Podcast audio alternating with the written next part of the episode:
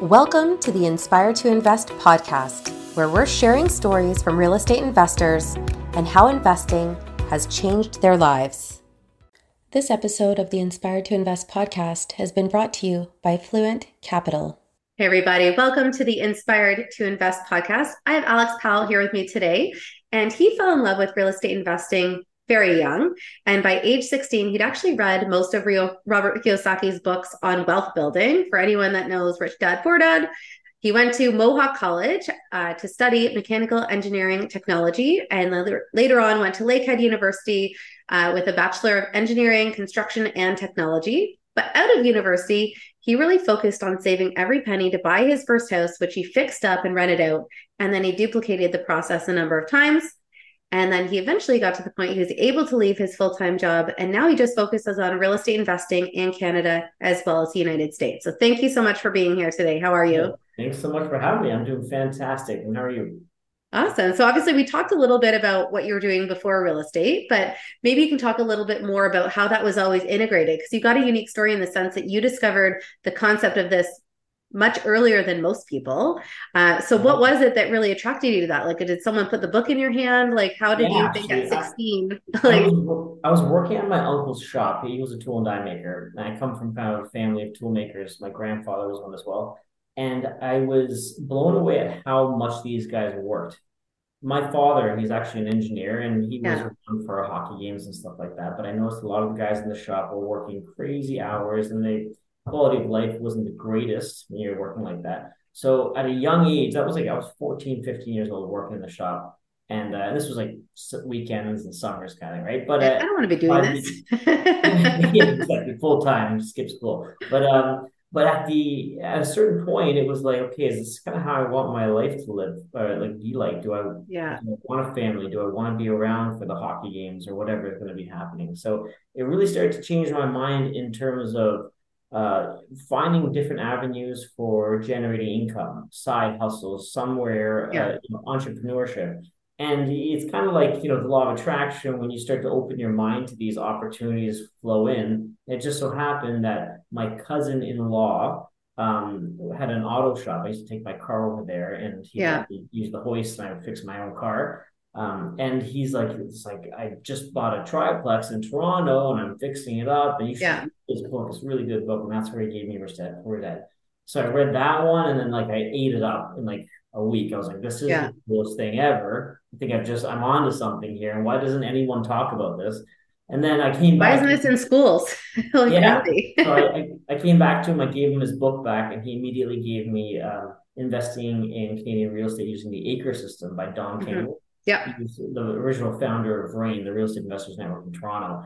And so I took that one, and the way that the book's laid out, it's like a story of a guy named Richard, if memory serves me correctly, and it very nicely lays out the thought process of like buying your first property. So I studied that till nauseum, and then that's what eventually like I was like hungry for it all through school. I had to finish school and yeah, to get a job to start building some credit, and uh, and that but even even at a young age, you know, I'd have a credit card, like take it to the beer store and like immediately pay it off. I never carried a yeah. balance, never carried myself into debt. So, and then eventually, like even my first property that I bought, um, I was getting by the time I finished the renovations in the basement, I added a bathroom and a bedroom. I was getting paid to live in my own house. Yeah and you see the you see the the fruits of your studies and your labor in the money that you have in your bank account. Like, holy smoke, I have a house, it's paying itself down, it's appreciated yeah. value, and I'm out of pocket, no money. In fact, I'm getting six hundred plus dollars. So I was like, yeah, I got to keep doing this. So yeah, they spurred it on. Yeah, no, that makes perfect sense. Now, you mentioned obviously that you were working for a little while. How long were you working in your career before you ended up shifting over into full time real estate investing? I was working for four years. Okay, so not long. and then what size was your portfolio at that point when you left? Um, I had bought two buy and holds. So I had two holds and I had bought two flips. Okay. So well, that was like first and second property wasn't quite enough to carry a salary. Yeah. So hence why I actually ended up going and getting my realtor's license because I felt like I needed some sort of a transition between going from salary, cushy, I've got benefits job. Yeah. Then eventually getting like, you know, you know, free from the golden handcuffs, I guess you could say. So the first flip I did was I called the school of flip because I made like two hundred and fifty dollars at the end of a whole summer slogging on this bloody property. Yeah. The second flip, I made more than a year's salary, and I was barely on the tools. Yeah. So it was just a whole mindset shift. It was like, okay, that's Yeah. it. Time's up. Nice. And how long ago was that? Well, that's got to be like ten years ago now. 10 years ago. Yeah, I just wasn't exactly sure how long that was. So, what does your portfolio look like today then? So we've got just over 80 units um, across, uh, you know, the Southern Ontario. Um, so we've got apartment units, uh, eight plexes are our largest currently. We have a number of duplex, triplexes, fourplexes. I think I've got like maybe two single families. We have a fiveplex in New Brunswick. Okay. Um, actually, we bought a set and scene. Still haven't seen it. We've owned it for like three years. It just keeps doing its thing. Yeah. And then um, uh, we actually just bought and sold two properties in Columbus, Ohio, just to Nice. create a proof of concept and help us figure out our networks and vet them. So, Yeah. Now, can you talk about how you shifted over into multifamily and just in terms of the process of acquiring these properties? Because you started obviously just with your house hacking in the beginning, but then how did you shift over into these larger opportunities? And like, what was your process in terms of engaging investors, assuming that was what you did as well? Yeah, great question. Actually, I, I wish more people kind of ask that kind of thing. How do you? Well, because you can say what they did, but how did they do it? Yeah, you know? yeah. Well, you, you get a lot of these like, okay, you know, you're dealing with just duplex and a single family, but there is this like step, this mental, right? You you kind of the way I see it is you, here's like a ceiling of achievement. You're kind of bouncing off, and you need to Yeah. break through. The Yeah. second you do that, then it's like okay, it kind of opens up your space a little bit more. So, Yeah. um, for us, it was we had acquired a lot of these duplexes, triplex, single families, and you know, I, I you hear from everybody like you know the the effort and the work that goes into managing a duplex or a triplex is honestly quite comparable to the effort that it takes to manage like an apartment. Yeah. Um, it's just you know you might have to tack a zero onto your fix. That's Yeah. it. And I get that that is you know painful. However, you know your cash flow, especially in today's climate with interest rates, is protected a little bit better. Our Yeah. cash flow on our multi units are like four figure cash flows a month. Yeah. Our cash flows on our duplexes like are kind of like a bit above break even, right? Yeah. So it just goes to show you the economies of scale. You can start to do a little bit more. Yeah. I mean, there's still maintenance and other issues. We have a property management company, so we we uh um, take care of these properties for our partners. Yeah. But the initiation in it, it was literally just kind of holding your breath. Like we had made a lot of in jumping in. I, I, Yeah. I wish I could say it a little bit better, but we had done so many of these, and, and so we had made very good money doing Yeah. conversions right at the peak time. And now, for a lot of people, like uh, they don't work. They don't work here in Hamilton. Even if you buy it really well, so that you have minimal money, you're not going to Yeah. cash on the back end. Yeah. A lot of people I know now are in hot water because of these these deals that they bought, thinking that interest rates are going to be staying at the same rate that they are, and now they're like you know minus a thousand bucks a month or something on their property. Yeah. Yeah, and that's one of the big things or challenges with Ontario. It's like I'm sure you can go to some or some of the smaller towns and stuff where things are obviously much much lower, and that could even create some other mm-hmm. challenges when you consider vacancies or what kind of work opportunities are and stuff like that. But that's ultimately why I think a lot of investors look outside of our backyard here because you can't necessarily cash flow. You've got the LTV. There's obviously a lot of other things kind of coming along with that. But looking back to where you started, like, did you also join any education organizations or groups, like, or did you just literally like wing it all on your own? No, at the very beginning, I was uh, I had, I was still at Acon, and I joined Fortune Builders. Um, so I don't know if you've heard of them. You know, Than Merrill uh, and JD Esajian. They uh, they used to be on this show called Flip My House, Flipping Houses, or something like that. Okay. one of the original AM, AME shows or whatever. One of the OG Reno shows. yeah, exactly. There was like a couple of these guys, and they were just like three dudes that would go around and like flip houses, and they'd throw in some drama in the episode, kind of thing. And Yeah. uh, yeah, so they they had one of those seminars that came to town. So I got, you know, I was on someone's mailer, and they reached me out. So you go to the seminar, and it was like a hundred bucks, and you go when you're at the seminar, they pitch you for the the. Yeah, I've been through that model with another organization. Yeah, and I remember I brought my cousin along with me because I just, you know, wanted someone to come along. He was into real estate too, and I remember him talking to me in the parking lot, like, "Don't do this. It's going to be such a you know, there's other ways to go about this. Yeah, yeah, okay. So we hugged and said goodbye. As soon as he left, I went and signed up for it. Uh, and uh, and the thought it was twenty thousand American. It was literally like everything I had. yeah. But I needed to put that pressure on me. I needed to commit to something because that wasn't easy money for me. Like I was working a salary job. I think I was making like sixteen or seventeen dollars an hour or something Yeah. like when I first started. So it was a lot of money, partial credit card, whatever. Yeah. But the thought was if I could do one flip that made 20 grand, then I could get that money back. And at this Yeah. point, I had already bought uh, two properties. Um, so I kind of got the just, I needed to find a way to accelerate my learning. And so Yeah. it was actually very good. I, I still, I love Fortune Builders. I'm not so much heavily involved in the community of Fortune Builders. However, it did do a lot for me. Yeah. And uh, I thought I find like with a lot of these things, like Rich Dad Poor Dad has one. You got Keyspire, you've got you know Well Simple, yeah, or um, I forget what there. There's another one out there. There's Wealth Genius and Simple Yes. Investor. Yeah, you kind of put them together. Love genius, exactly. So it, you know, a lot of these groups have it, and then you get these mixed reports of people like, "Oh, this is a scam." Is like nothing out there is actually a scam. It It's might- not a scam. And I think the people that say that are the people that sign up and they're not prepared to take action. So yeah, it's going to be a waste if you go drop 20,000 or 30,000 and you do nothing yeah. and they say it's a scam. Like, no, like you have to be ready and prepared to actually do something with what you're about to learn, right? Yeah, and it's it for me. I felt like I could always go back, and even to this. Funny enough, when we go, went into the U.S., I like reopened up the module, and it had like all the forms I needed, everything. I'm like, oh, Yeah. God, this is a dream. Got everything right here. Perfect. Just what I needed. It. Yeah, ten year ago, Yeah. Alex. Thank you for dropping twenty k. Yeah. Yeah. yeah, Yeah. No, Totally. I think as long as you're investing and you're ready, I think that that's a wise, wise thing to do. I did the same thing when I uh, joined Keyspire going back five ish years ago that I just didn't know what to do next. And, you know, their price tag at the time was 35,000. So, you know, it wasn't something I signed on the dotted line, but I went out and tried to find people that were members, not commissioned sales consultants, and just to validate like what their experiences were like. And I actually found a woman that's a mother-in-law of one of my staff at the time. And she was, you know, she's actually their biggest cheerleader i think at this point in time and biggest advocate but she she kind of said the same thing if you're ready to take action it will be worth it you'll make the money back probably in a few months she went from something like nine doors to 54 doors and now she's doing like land development big capital raising and stuff like that so you know it was enough to me that i was kind of like okay went back did it went to their investor summit and then i took big action and it did a whole bunch of different things right but still part of Keyspire?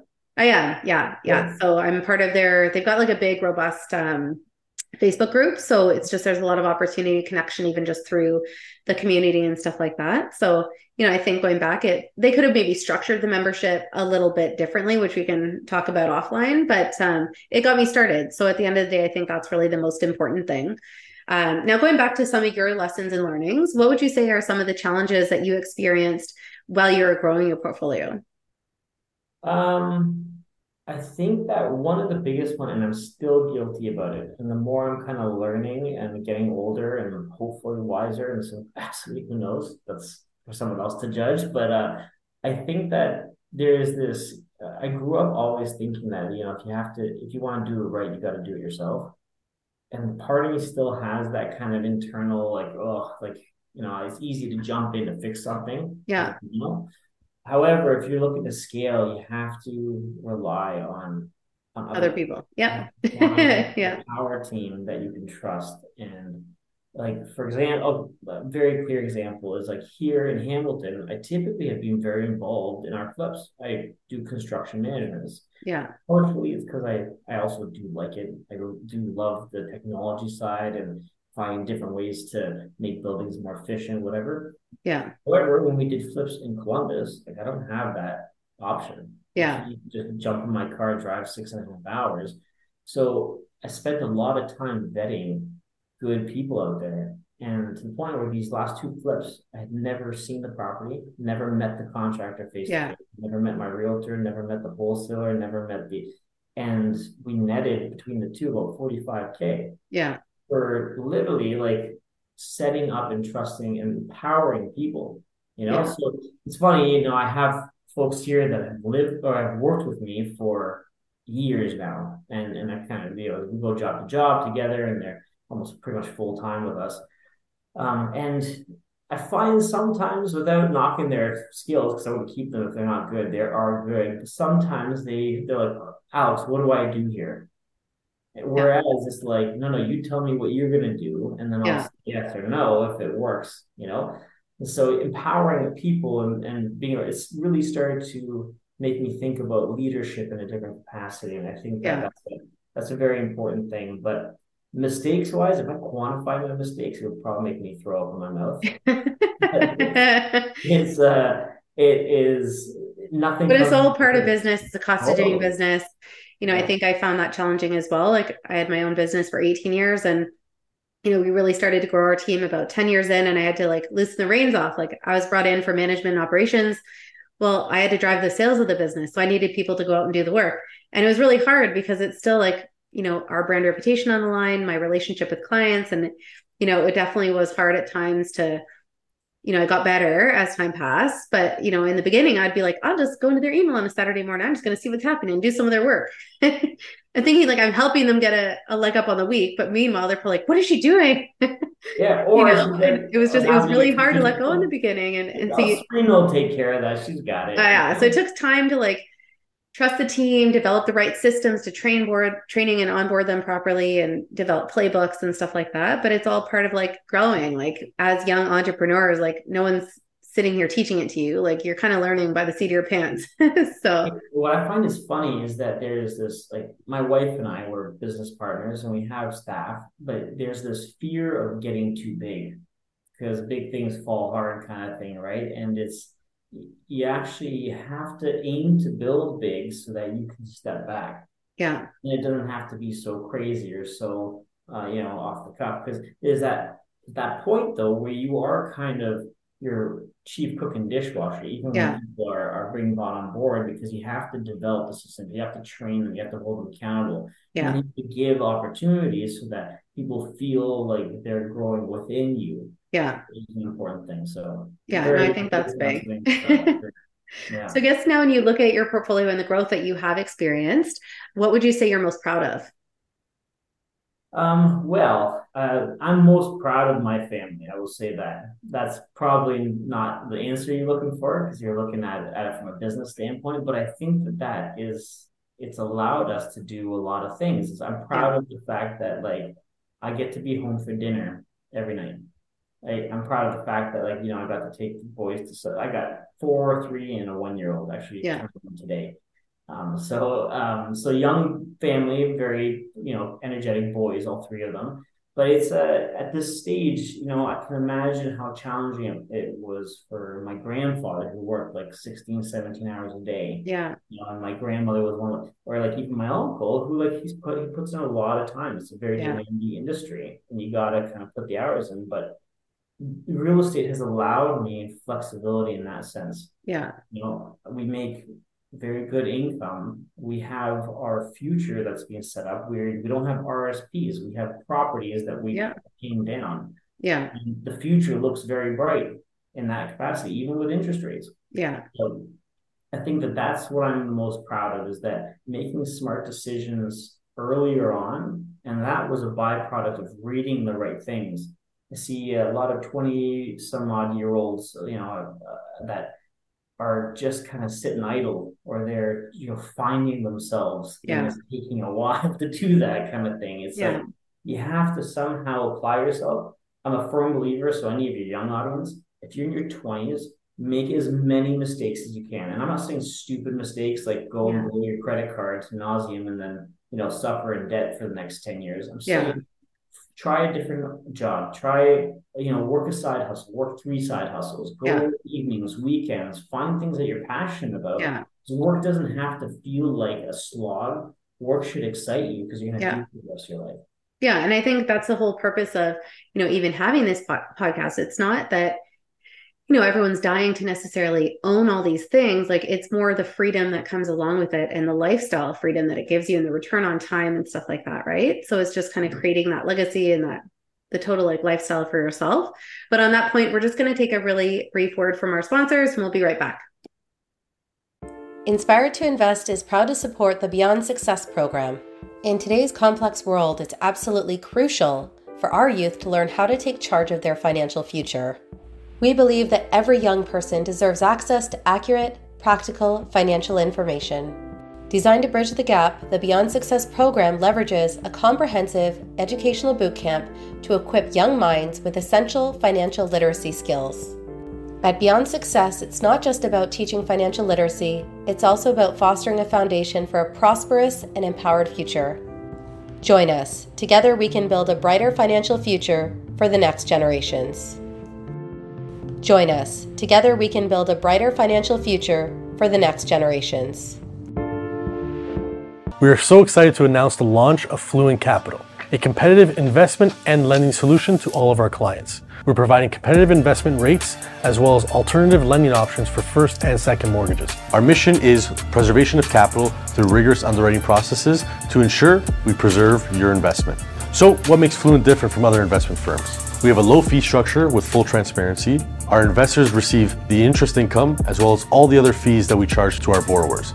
That includes administration fees, renewal fees, discharge fees, and origination fees. At Fluent Capital, we're all about risk management and preservation of your capital. Fluent Capital, we speak your language.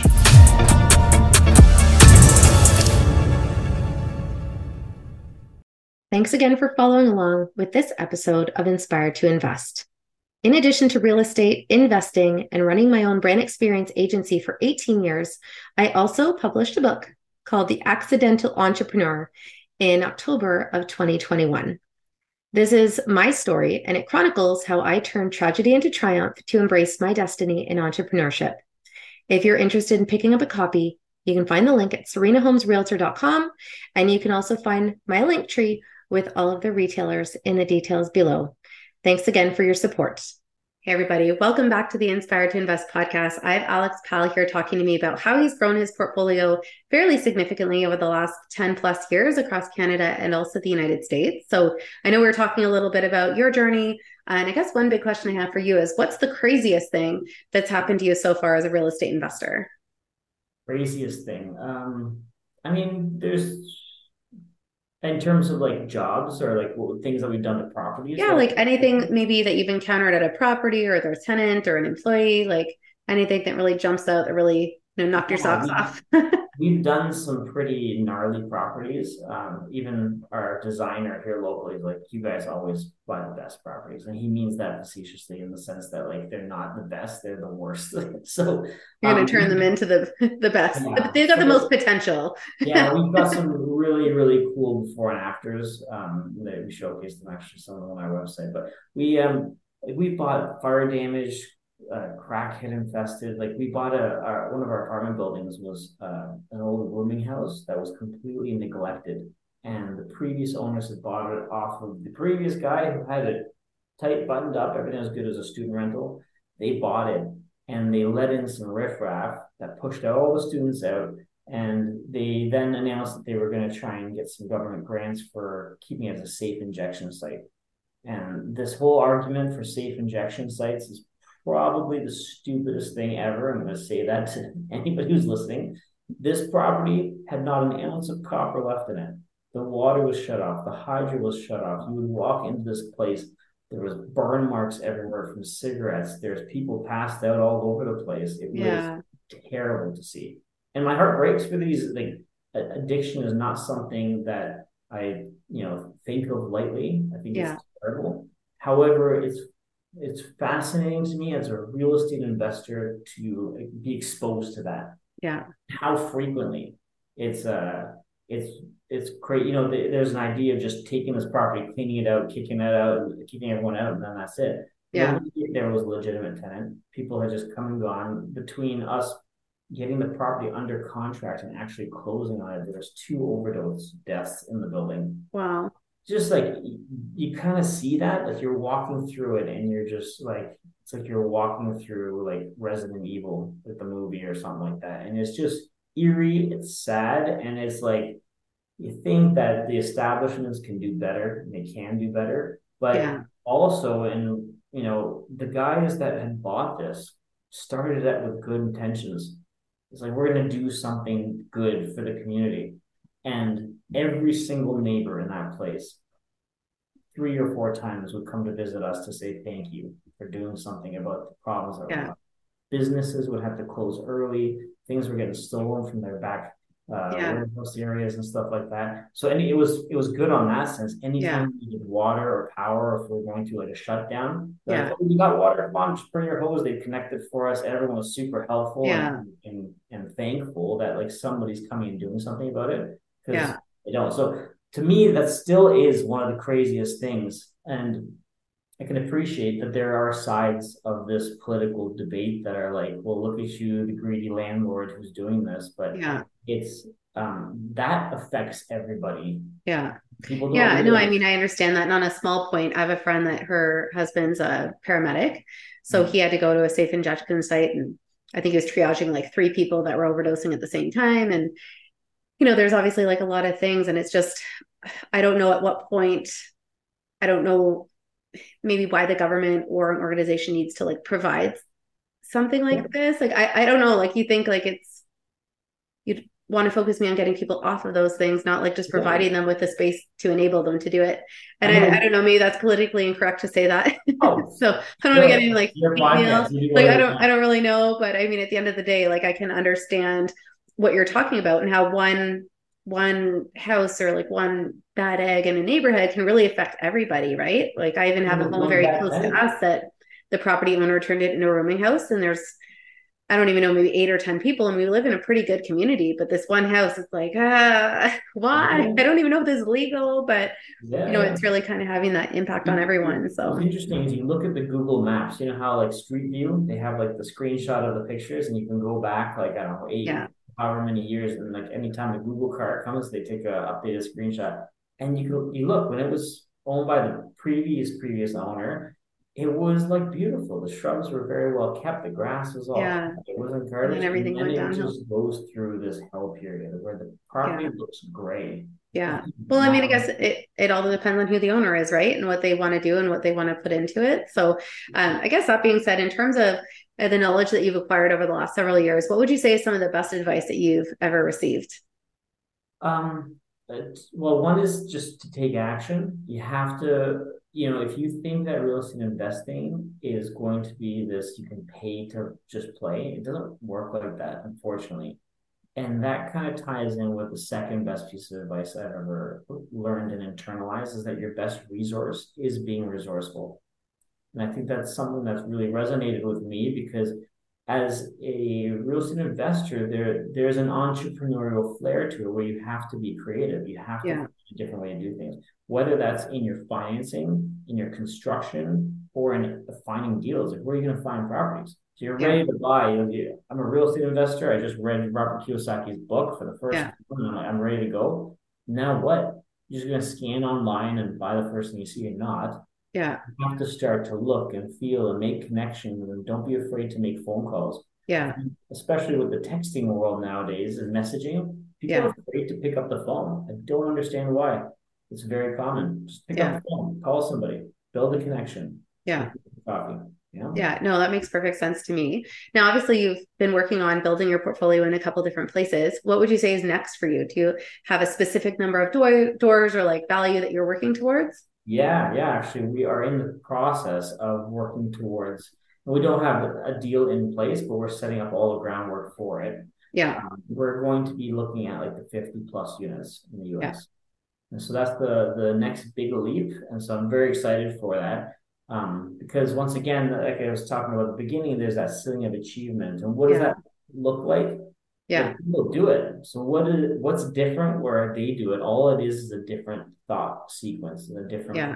process and a different way to to analyze the property. And, and then you're raising capital. You're having different conversations on that. Luckily, Yeah. we have a lot of experience, you know, using other people's money, and we have a very good reputation in the investing world. And we have a lot of joint ventures who've made a lot of money with us. So that part is is probably the least of my worries. It's more Yeah. about finding and vetting the right deals and how we Yeah. Yeah. No, that makes perfect sense.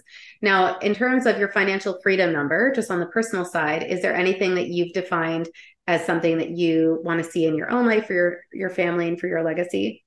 like a quantifiable X per month dollar. Yeah, like would it be a cash flow number? Would it be a volume of the portfolio? Like, You know, yeah, I would say it's definitely more of a cash flow number than a volume number. If I can get the same cash flow with one big kahuna deal, sure. Yeah. For me, it's like I know that the the quantity of units can often seem yeah, people like to say they've got like 200 doors or a thousand doors. Yeah, yeah, exactly. But I could imagine a thousand single family homes, I would rip my hair out. Yeah. you know, but yeah. it's, it's, uh, I think that the, um, the thing that I look for and one of my guiding principles is consistency. Yeah. And I think that it's, it's almost a fallacy in my own life. And I acknowledge that is that I, I, I like consistency but I'm always jumping into something new to try yeah. something better. However, I think well, you're consistent with that. yeah, yeah, exactly. But I think that that's the the thing that drives me is that every single month, all of our expenses and our lifestyle should cover itself by passive income. Yeah, and then and then the rest there is just gravy. Yeah, awesome. So in terms of motivation and inspiration, are there any particular quotes that really resonate with you? Um, yeah, actually, there's one that I've been saying frequently. Uh, there's a Warren Buffett quote that I absolutely love. It's that the stock market is the only store that people run out of when there's a sale. And it applies to real estate too. So I think that for those folks that are interested in real estate investing, learn the real estate cycle and find when you think might be the best time to buy based on where we're at today.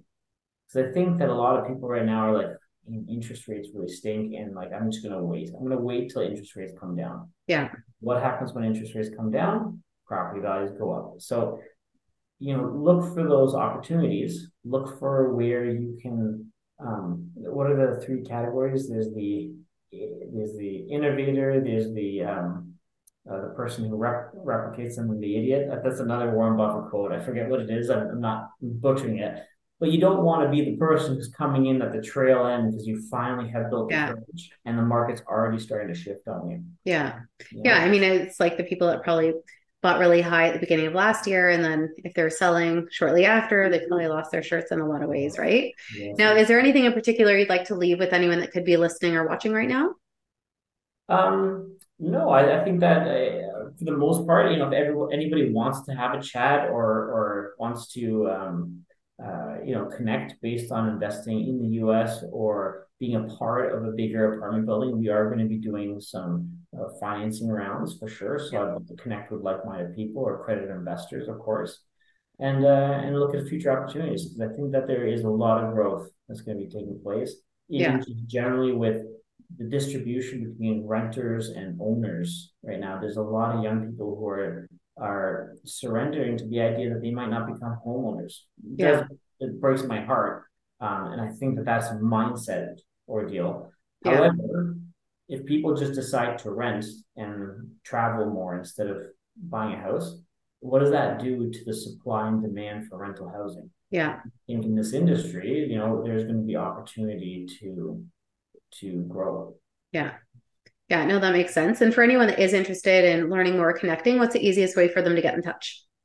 I'd say uh, you can follow us on Instagram. It's Pal Property Solutions. There's an underscore between either Pal or Property. I forget which one it is. But um, also, my um, we have a website. It's palpropertysolutions.com. There you can check it out. We have you know blogs. We do uh, before and afters. I've got some videos too on what things look like when we do invest together.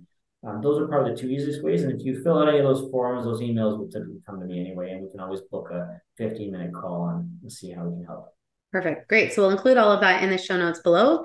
Thanks for taking time out of your schedule to be with us for today. And of course, if you liked what you've just watched or heard, please make sure that you like, comment, and subscribe. And we'd appreciate reviews as well. You can follow along at Inspired to Invest podcast on Instagram. And above all else, make sure that you keep in mind when you invest in yourself, the sky's the limit. Thanks again to Fluent Capital for bringing you this episode of Inspired to Invest. The views represented on this podcast are for general information only and does not constitute investment or other professional advice or an offering of securities.